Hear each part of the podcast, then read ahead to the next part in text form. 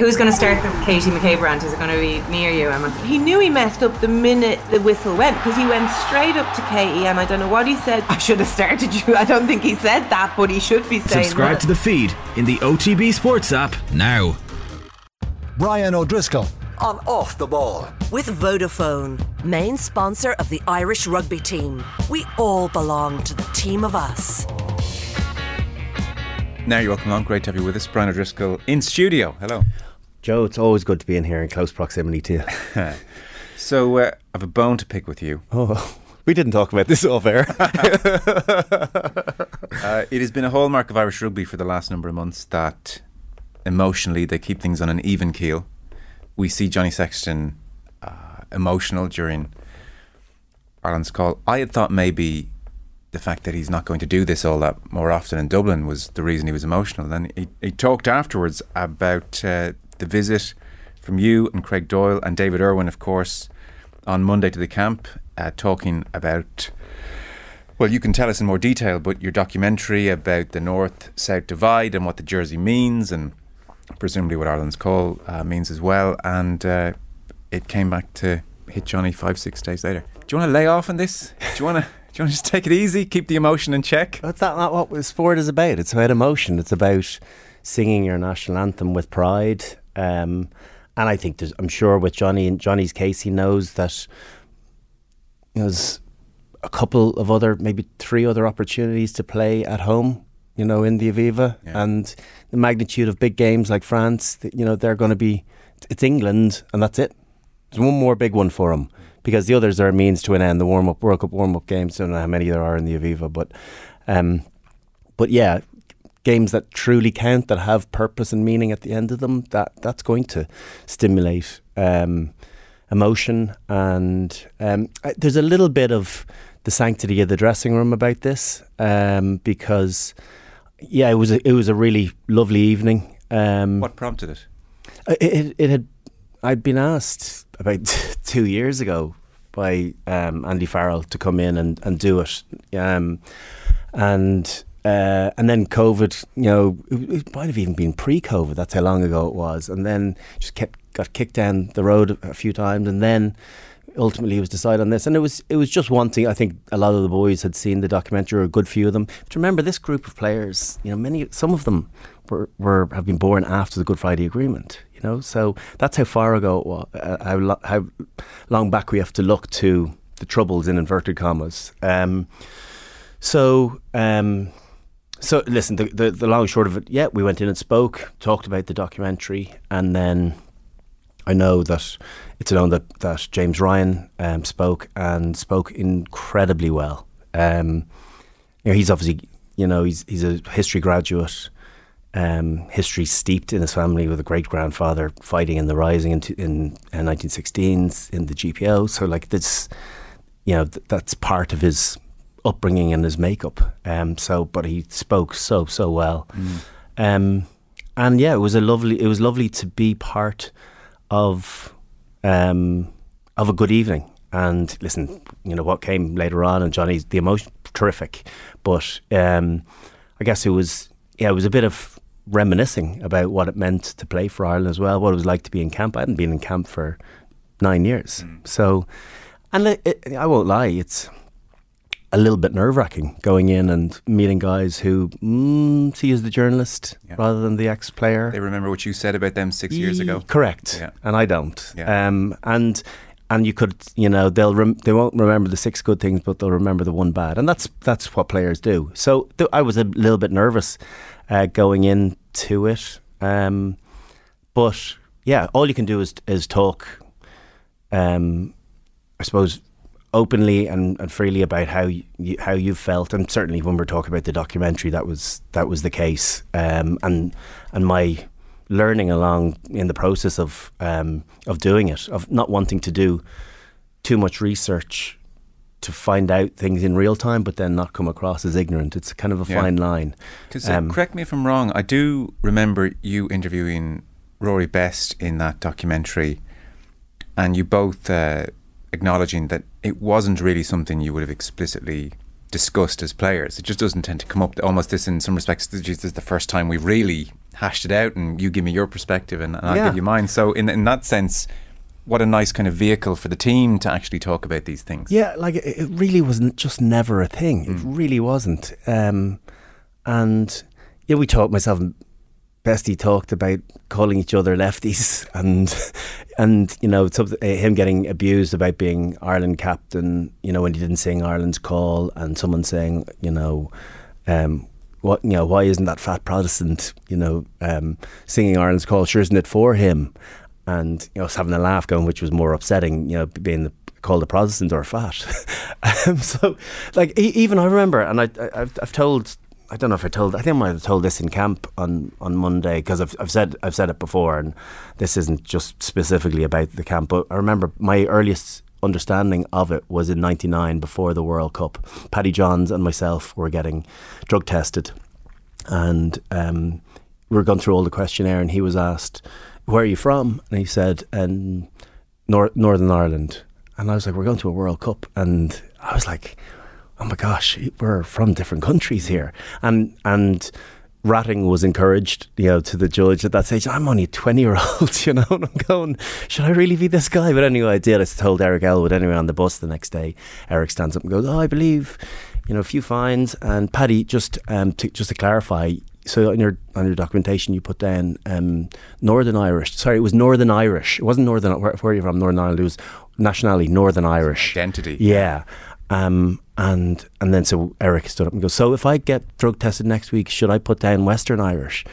And I was just having a laugh, but that was as close as it ever got. Yeah. To and it was literally just for shits and giggles. It was just for a laugh. It was never. I didn't go, "Oh, gosh. I just thought it was strange, different, but oh, each to their own. Craig Doyle there as well. And then I suppose to have David Irwin, who's now uh, current Ulster doctor, and again for um, X now. Those Yeah, he's he's, he's left the post. Yeah, yeah, yeah. He has. Yeah. sorry Yeah. for younger um, He was there for a long time though. yeah members of the team. He was one of the three in the 1987 uh, car bomb, which killed Justice Maurice Gibson and his wife Cecily. And Nigel Carr didn't make that World Cup. Uh, Philip Rainey was there as well. It's a, a 500 pound I- IRA a bomb. The lads were obviously not the target of it. Uh, they just happened to be wrong place, wrong time. I mean, I just reread uh, David Irwin's uh, memories of, of that day uh, before you came in, and they're harrowing. So I presume having him to speak uh, personally is I'm hearing pins drop at the back of the room territory. Yeah, it was, it's a, it's an amazing story that he does tell, and I got it at the site of the bomb, you know, in the documentary, and yeah, he did. He, his his wife uh, Janice said he's she's never heard him talking about it before that, um, before the documentary, and understandably, you know, he got emotional in in the doc. Um, but I think you know when when he talks of personal experience like that, it's a sliding doors moment, and your whole life, you know, hundredths of a second, one way or the other, could be vastly different or non-existent. It's you know, it brings it home. Um, yeah, it was a it was a, a lovely evening to be part of, and you know, nice that um, doing a piece of work like that has has an impact on on on people, even kind of a few years later. And the thing is, for me, the big part of that was yes, it's about rugby, but it's not really. It's kind of a culture story, um, and and an acceptance story of of you know we're we're there's so many different versions of being Irish in um, on this on this island, um, and now all the more so because we've got Kiwis and Australians and South Africans and Hawaiians in camp. So it's it's changed again, Uh, to the rugby, this was quite the game. wasn't it? Um, like the first half, it's very hard to keep a half like that going for eighty minutes. Like the reality is, you you know, the ferocity of it. Um, it it tend those things tend to not peter out. It certainly didn't peter out because it was still incredibly physical. But from a spectacle point of view, the first half had everything. Um, you know, the the thinking around the creation of some scores, the bludgeon around others, the contentious decisions from referee and TMOs, um, uh, been held up over the line a few times. Antoine Dupont's um, strongman strength, like it was just, it was ex- absorbing um, the whole con- the whole first half contest, um, and yeah, probably I don't know what it was at halftime. We weren't that far ahead. It Was it 1913 or something? Like, almost yeah, a bit disappointed considering their try. You know, was length of the field 22 to try line. You, you know, we sh- we should have been further ahead. Being held up a few times and albeit you know the James Lowe try was ultimately I think we can all agree that it, his foot hit the line. Yeah. Um, but then they got their bit of luck as well because that's a red card for me all day long. Um, so yeah, it's um, it was a brilliant, brilliant happen. And the second half was like it was it was a bit more old school and a bit more survival of the fittest, but there was something tribal almost about that as well, where it was who's gonna who can find a way to get it done just at, at, the level of exhaustion, and it was Ireland, and it was Caelan Doris, and it was John and Gary Ringrose, who I both of them. You know, Doris obviously had a an outrageous display, and but it that he's been consistently brilliant. I, I really think Gary Ringrose's game has significantly elevated this last year, and he is playing brilliant, brilliant rugby. Just the thought behind everything that he's doing. It's like he's a, a, a student that's done all. It's not cramming. It's been this constant workload that's now putting into fr- uh, coming to fruition, where it's real strategy to what he's doing, and and then on top of it, he has a phenomenal engine, hmm. like working, working, working. Um, that that last sequence of play, I kind of followed him earlier today, just watching it and and how many involvements he had at clearing looks and being the key man, and then working hard to the outside, and then having the strength. And if you watch the carry, is in the wrong arm. He he he, he fends uh, Jalibert with his left arm across his body, but that power on close to level of exhaustion. You see the reaction when he scores it. He's really, it's rarely he's properly sucking diesel, but then he is blowing. Um, just, its clarity of judgment under total fatigue is where I think this team now is beginning to set itself apart. And in terms of his strategy, uh, throughout his game, I'm sure, but certainly we've all noticed Ringrose picking his moments to shoot up Yeah. from defence. Now that's a high wire act. He seems to get it right more often. Yeah, uh, he, he like he he'll go down and having a few misses against Wales, but what he does do is he changes the point of what that attack wants to do because rarely do does that individual get the ball away as they would have wanted. A lot of his misses, he he comes across the front of them, and so they have to duck back inside. And, and what happens outside then is players have to check their runs. It's not to the same intensity, or the pass then that might be thrown is inside shoulder, or it just slows down, which allows the scramble to change. Um, to, to react to his decision making, and then sometimes he gets huge collisions, man and ball, smashed down bigger last week. I thought what looked a bit different this week is you know he's keeping the integrity of the line, and sometimes there'll be a three on two, and they don't.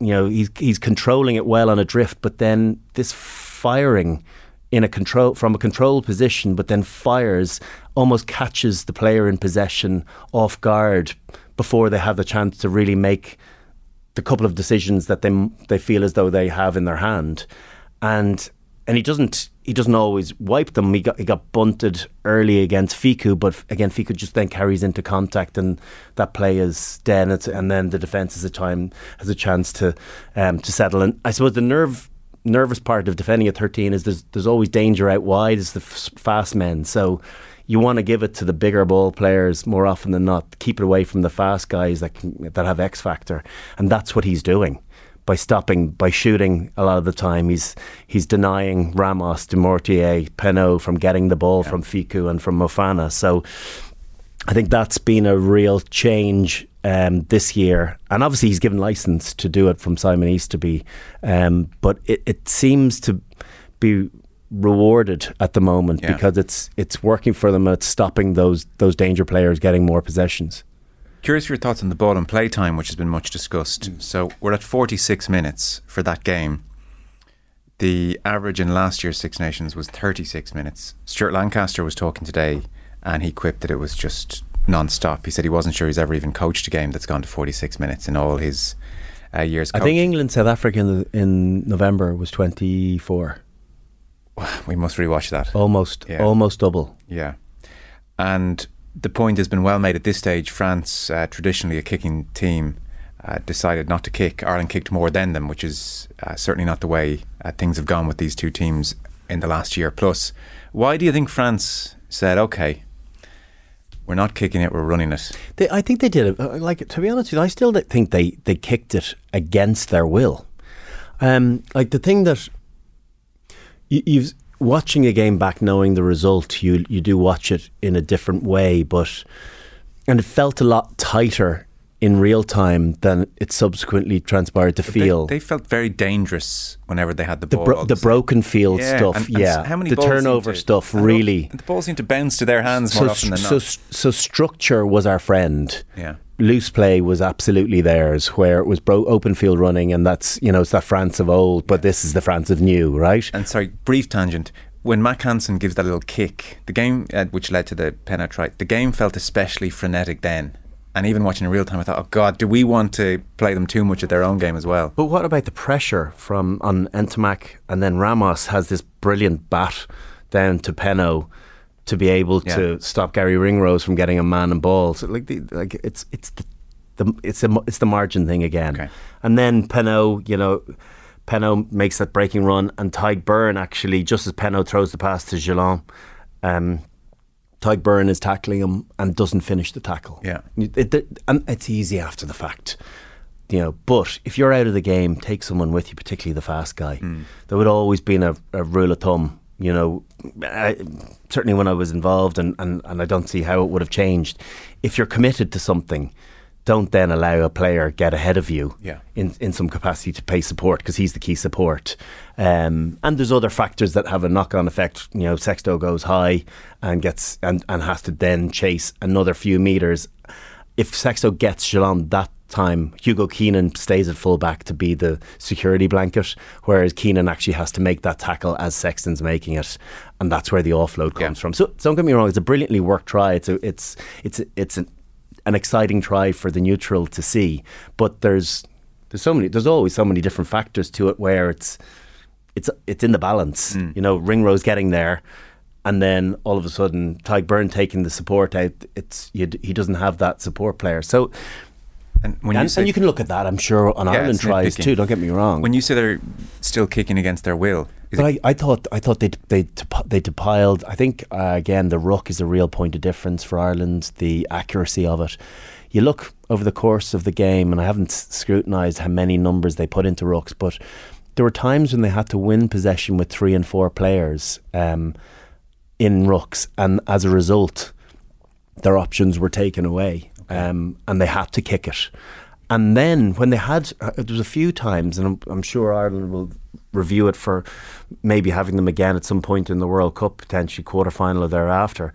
Um, I thought there was options, there was opportunity to counter attack. Uh, because they had three and four bodies on the ground and light on counter on on line speed on the kick chase, and I think a pass into midfield had would have had them an awful lot more nervous. I think they really really miss Jonathan Danty Yeah, at said that in twelve. advance, I really actually, do.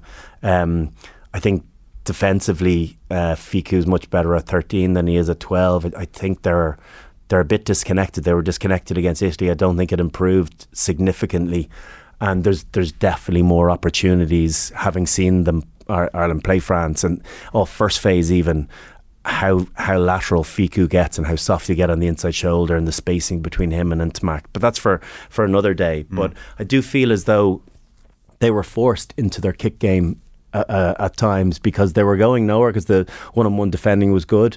I also think that you know there's a I would say there's a laziness from them, but pretty early in the game they had time. They had a four or five second ruck, and time and opportunity to get deeper and run onto the ball at speed.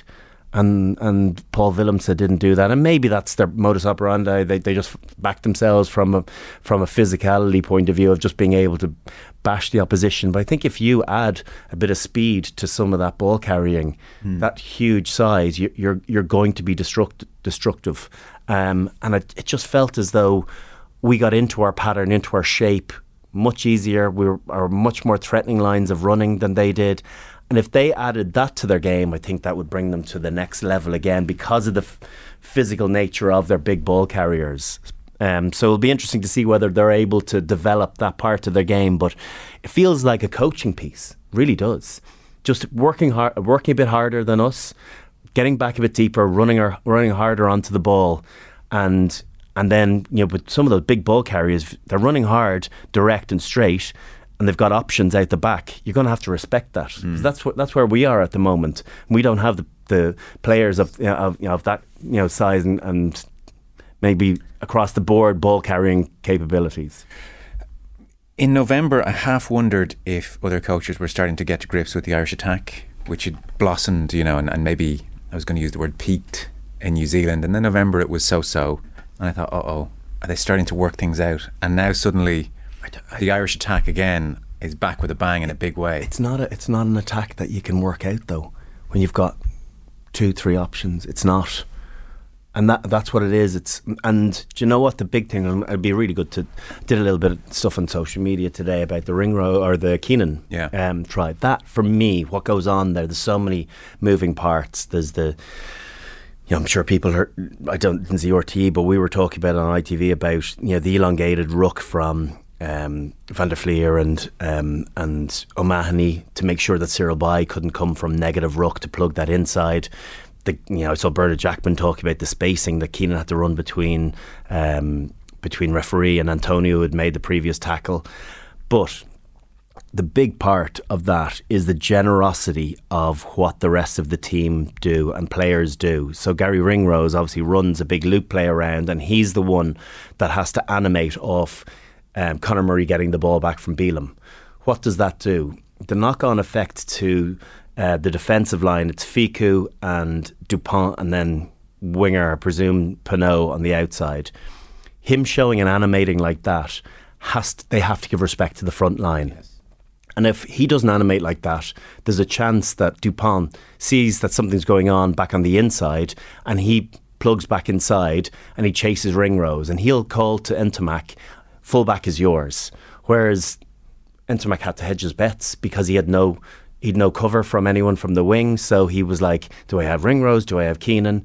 Whereas that those aspects are the difference between Keenan being able to carry into uh, carry and, and create an uncertainty between Ramos and and Ntamack, and and him maybe having to find a pass. And what's um, striking about that is uh, when you first came into this studio, the guts of 10 years ago now, which is uh, frightening, um, that's very much, it was a Joe Schmidt play, but also that word animation was like a hallmark of, Yeah. of the Schmidt era. So it's quite nice to see that for all the maybe unpredictability of the Irish attack and the heads up aspect, they haven't thrown the baby out with the bathwater. They've Yeah. kept that good stuff. And the other thing as well on that is like if you watch Geelong is sees from the animation as well, like they've got different versions to that then as well. You can do that play again and it can go back to Conor Murray and you can go out the back to Ringrose who runs that line or Herring runs short on Bealham and yeah he throws it back in to to uh, Keenan but he can do that slip that we've seen from Leinster before Leinster scored a, a try off a 5 metre scrum by um, by Doris doing a slip to Ala, Alatoa. Like that's another part of the Joe Schmidt iteration of that play. So you can do three things from it. You can go back inside, you can give it to Murray and out the back to Ringrose, or you can do the slip. Um, so it, you can't defend all of them. And if you run good lines and you're able to play heads up and see what the defence is doing and react, you know, without pre pre forecasting it, it was pre forecasted. Don't get me wrong. Yeah. But they had obviously analysed that they're chasers of ruck. You know, they leave guard sometimes. Um, so I don't know. You get huge satisfaction, I'm sure, as a coaching ticket when you've come up with that and you've strategized. And then actually, do you know what?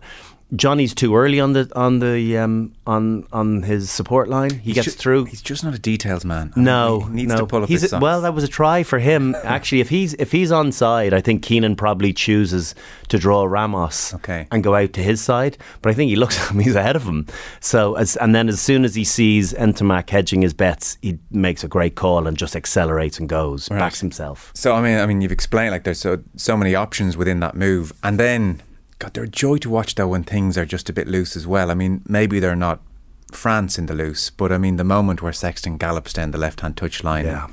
Doris hot on his heels and What- sorry, to sorry, what about- sorry, that pass as Yeah. well. So like, Like, the- that pass amazing. is not not many players see that pass where it's going to where the player is going to be, not where they are. Yeah. and t- it's it's it's a generous size eye of a needle, but it's an eye of a needle nonetheless. It's it was a really really beautiful, Beautiful. beautifully timed the pass. slow motion makes it look better Yeah, again. it was. It was class. Not many times in uh, rugby you see a ball played into someone's path uh, Yeah. by dint of the rules. but Yeah. that was an example. Yeah, because I don't know. You want certainty, and because it's a recycle game, you Yeah. know, you don't want to throw that one where you're hopeful more than than believing it's the right it's the right play. Hmm. But it's just it, you know some players are able to see where the next play is going to be, or what the opportunity is, or what's unfolding before it unfolds. Hmm. That's the that's the trick. That's what that's what you have with Johnny. He he can see how something from body shapes and watching, you know, shoulders turned in, or watching how narrow teams get, or someone committing to a ruck. What the next opportunity is, whether to keep in the same way and whether to go wide, or if you know they're dragged out and the spacings are wide, then you have to go through them. Th- these are small little details. That is what you know the IQ that you have from from him. I'm curious your sense of Johnny um, on that point. You know, you're, you're painting him like like John Nash here, and he's seeing all the the, the, the numbers. He's encyclopedic. Yeah. Do you think he was preternaturally gifted and arrived with that kind of acumen and could see the picture clearly, or is this just a guy who's had more than his ten thousand hours? So I know it's a combination of both, but if if it's more on one side of the ledger than the other, Um, it's a good question, Joe. Ah, I would say it, it is a bit of both. I think he obviously had he was predisposed to be, to having that ability.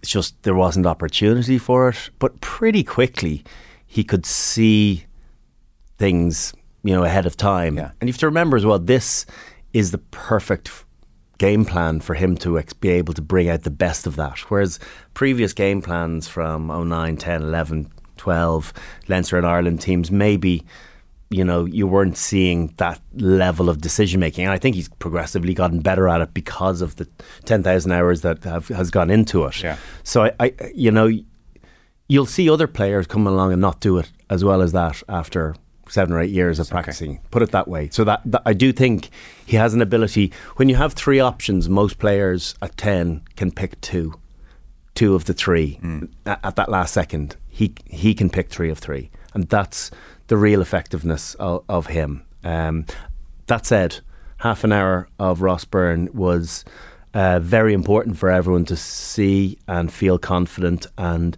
to think, you know, there is life after Johnny Sexton because you know I've I've um, kind of scrutinised Ross Byrne's performances in the past. I, I have to say he's he's improved no end, and there's a real comfort and a confidence with the way he's playing now and firmly on the back of the last two performances, particularly that half an hour.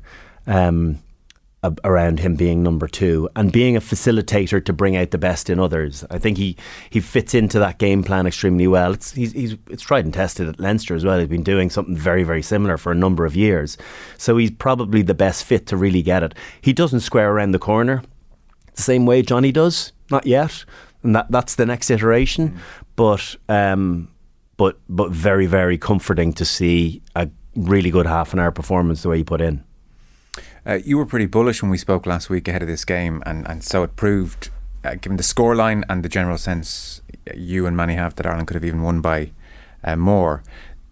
To what extent, given you know the likes of Don, she'll be back, World Cup will be on home soil, and myriad other factors, but to what extent would Saturday give you a real confidence if it was France in a quarter final? Yeah, I, I, I don't think. I think they'd be very worried. I think they, they'd be very worried. I think four tries to one says an awful lot, um, and and and lots of other opportunities of being held up to. Okay, the Lowe isn't a, one isn't a try, so maybe three tries to one. But then you know you would have to anticipate you should be scoring one of the four held up over the line as well. So the, you know swings and roundabouts. So, um, but I think that is a, is is huge.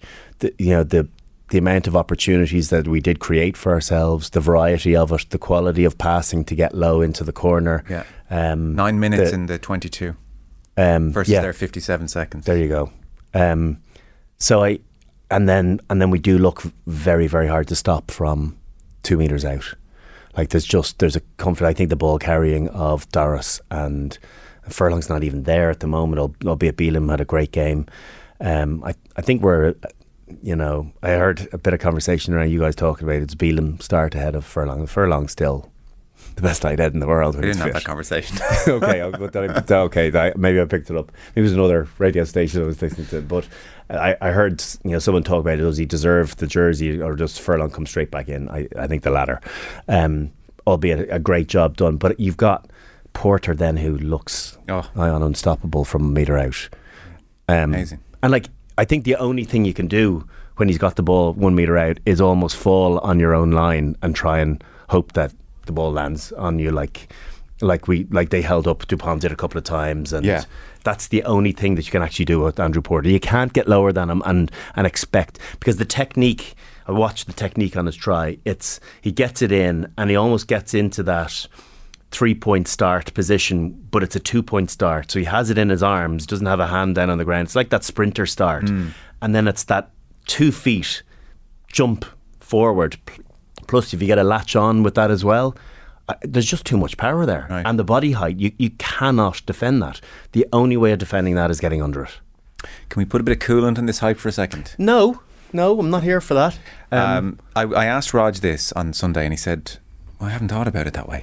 So I'll ask you: if you were playing against Ireland or, or coaching against Ireland, what's the weakness, quote unquote, that you would go after? I think you've got to you've got to win the the aerial battle. I think you've got to win the kick game, the the breaking ball. I think we still, Fran proved that we still have a little bit of vulnerability of transitioning. You know, from, um, yeah, if we don't gather the the the, the ball and particularly um, the possession that others kick to us, if they get that back, I think we still can get a little bit narrow. You can sometimes have personnel together, defending together that you don't necessarily want. That's just part of the disorganized nation, Yeah. disorganized nature of um, of broken field play. Um, but yeah, we we we structure. Um, albeit we're playing heads up, is our friend. That really broken field stuff is not what wild. we're after, and that's where New Zealand get a lot of their scores. That's where France are, are at their best. So that's where Wales have, have gone well against us in the past, where we've um, where where we've struggled, and, and it's a very different team now, a very different defensive system. Which uh, team? Uh, last World Cup question, by the way. God, let's enjoy uh, No, it's tilt to the like- Grand Slam. like which it is, which it's here. It's. I think it's important to say as well. We're going in the right direction, but we're not winning the World Cup yet. Mm. No, we're not. We're far from it. We, we, we should have confidence going into the World Cup on the back of what we've seen so far. But and we don't even have a have a slam, you know, to play for yet. Scotland will be be tricky, but we can enjoy that eighty minutes for what it was. which uh, World Cup team uh, would, would Ireland class as uh, liable to give us the most trouble, just in terms of styles and personnel? It's so hard to like. I don't know what New Zealand is going to come in the summer. You know, they won the rugby championship last year, having been terrible, right? Yeah. Yeah. So I think when you know that it's them or France in a quarter final, that's significant. Either of those is going to be very, very difficult in a quarter final. No matter what way you're playing yourself, they're going to. It's going to be a great, great game. That. I, I fancy Australia might get their act together a bit. Just I don't know what they will, what they'll offer up front, but they'll be super fit under Eddie Jones, and just think there's something there coming. Um, and and then South Africa are a World Cup team. Yeah. So I, I do think it's okay. I've named four teams, but Yeah. it's very hard to. I think you you know I think you'll probably see the winner from Those from those But- five but- teams. but none of them, none of them jump out as like a certain kryptonite for Ireland. no, I don't Yeah. think so because we've, you know, we, um, we've we've shown in the last year, you know, winning away in New Zealand, beating South Africa in a really physical game, staying in the hunt with France in, in Paris last year. All of that stuff adds to you know confidence and belief that w- when you find yourself in that situation again, you'll have the minerals to get- to get it done. Do you think it's uh, important for Ireland to win the Six Nations, to win a trophy under Farrell going to World Cup? Yeah. You do. Yeah, yeah, I do. I think just with, with sorry, the, the reason is we're not going to lose to Italy in Rome. So the reason would be that we'd either be losing to Scotland, who are in our pool, which we don't want to do away uh, from home, or we lose on the Grand Slam to England at home on Paddy's weekend. So those two thoughts. It's not just. It's not just the loss of a trophy. It would be the impact of what a defeat of either magnitude would actually have to us. losing a trophy from this position. Yes, Yeah, okay. like we're in a very very strong position with with high confidence levels, but but Scotland will be will like they're uber confident now, and I don't think they'll beat France to be honest with you over Hmm. in France, but I think it might be close enough. You mentioned France should have 14 men. I haven't heard anyone really think that Atonio deserved a yellow, bar Wayne Barnes, which is kind of an extraordinary uh, situation. uh, actually, there's there's a it's there was a few rugby um, sites like the Rugby Guy and Rugby I don't know Rugby Lad somewhere else. And these would have you know ten or fifteen thousand followers, and I was I looked down through the comments just to get an understanding. And I was massively polarized on that on it. right. Like, I, I don't know where these. You know, I think it was largely Southern Hemisphere um, belief that you know this is oh, yellow card or or no nothing. Yeah. Great shot. I, I actually just I don't think they're going to they get the necessity to change what we're doing, change habits. Definite divide between There's a massive divide, and it's it's very frustrating because we, we are going to lose bodies going forward. People, we're going to lose interest levels at grassroots level if you don't if we don't penalise that correctly. And um, What do you think Barnes saw and reasoned? I don't know. I, I- I guess he didn't want to be seen to be ruining a game of taking a guy out of it where it was going to be one and two in the world. You wanted 15 against 15. I can understand that there was there's been some red cards in the past that have felt a bit soft, you know, and maybe he didn't want to be seen as that. But I don't I don't think. Well, you would have had judging on some of the social media response, you would have had split opinion. Yeah. But uh, it's it's it's you know the arm down by the side. The other thing as well, um, there's another instance about two or three minutes from the end of the game, and he hits Kelleher. Um, Atonio, the exact same action. It's not as big a shot to the head, but it's not insignificant. So, like, there's a bit of technique in that, but the- World Rugby are 100% trying to eradicate that type of out of control collision, line of sight, no hinge at the hips.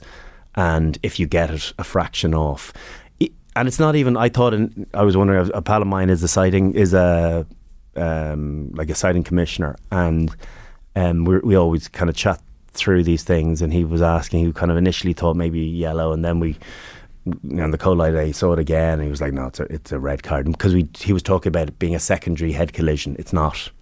It's not. There's What do you no. There's no. There's no head? whiplash. Not whiplash onto the shoulder, where it's it like most the brunt of the collision is chest, and then the, the head moves forward. If, you- if you actually watch the whole impact, the head remains in the same position. It doesn't turk, torque forward as he hits his upper body and and then ha- hit onto his shoulder. It's it's yes. a, it's a straight line head head collision. I felt Barnes might have been in that vicinity of was it more body first? Yeah, no, well, that's I'm sorry. That is what he what he thought it was. Um, but like, yeah, it's it's listen. He got it.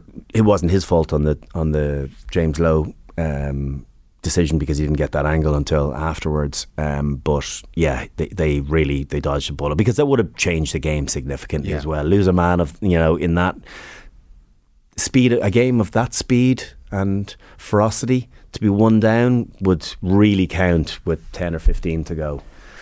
By the way, what a brilliant um, ability to hold on to the ball for Rob Herring. I thought Rob Herring had a couple of really big moments, brilliant carry early before that, but to be able to hold possession after a collision like that, He looked shook afterwards trying he to gather did. it. Yeah, he did. Um, but yeah, it's I don't know. We'll we'll we'll see. He's obviously been cited, and I'm, I'm sure he's going to get a ban of some sort. Yeah, there was a lag, by the way, in getting Herring off for the HIA and even getting. He ne- yeah, he didn't go to the HIA. scrum though. He didn't. There wasn't that great a lag. I don't like. He didn't go into that scrum, No, which it was a long, dis- long period though. but it, it actually wasn't. Because, but there hadn't been a.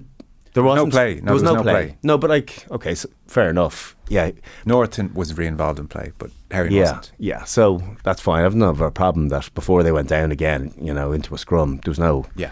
you know, no danger.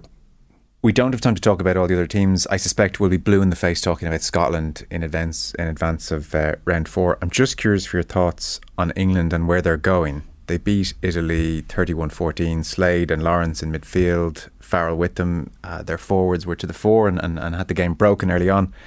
It's even interesting, like Borthwick uh, afterwards, and I think he's just being honest here, but it kind of crystallises just the nadir that England are in three competitive games out from World Cup. So he was asked about Ireland France. He said, if you look at them, they're strong, we're a bit behind. I can't tell you how much, but we are behind them. He was asked, how soon do you think the gap will be narrowed? I can't answer that question. And then he was asked, you know, he, he had said basically everything was rubbish in November from an England point of view.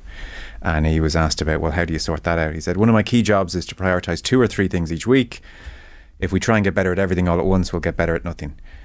I mean, it does just underline the mess they're in. Oh, they they they, they can't hope for much more than like I, I think a, a, a successful World Cup for them.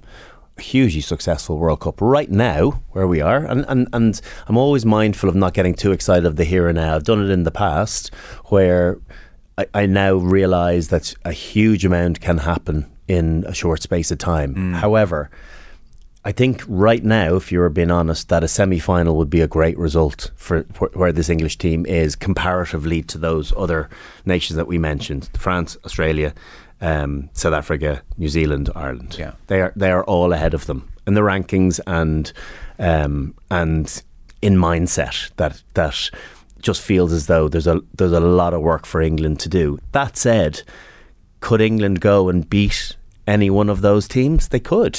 You know, because you know what England are capable of. If they get their physical game right and, and their star performers play brilliantly and they and they play that set piece well, um, really, you know, miserly defence, Yeah. kick goal. Well, it's not going to be about kicking goals, but you know, get a good maul going. Just those components of the game. If they can get those foundation components going well, they'll still be difficult No, to beat. It feels like such a reductive style, such a dark but- ages style. But I think they have to. They, well, they've got to cut their cloth, and they they're not going to. They're not going to be playing France or Ireland style come the World Cup. That's that's impossible to conce- conceive. Yeah. But they've got you know.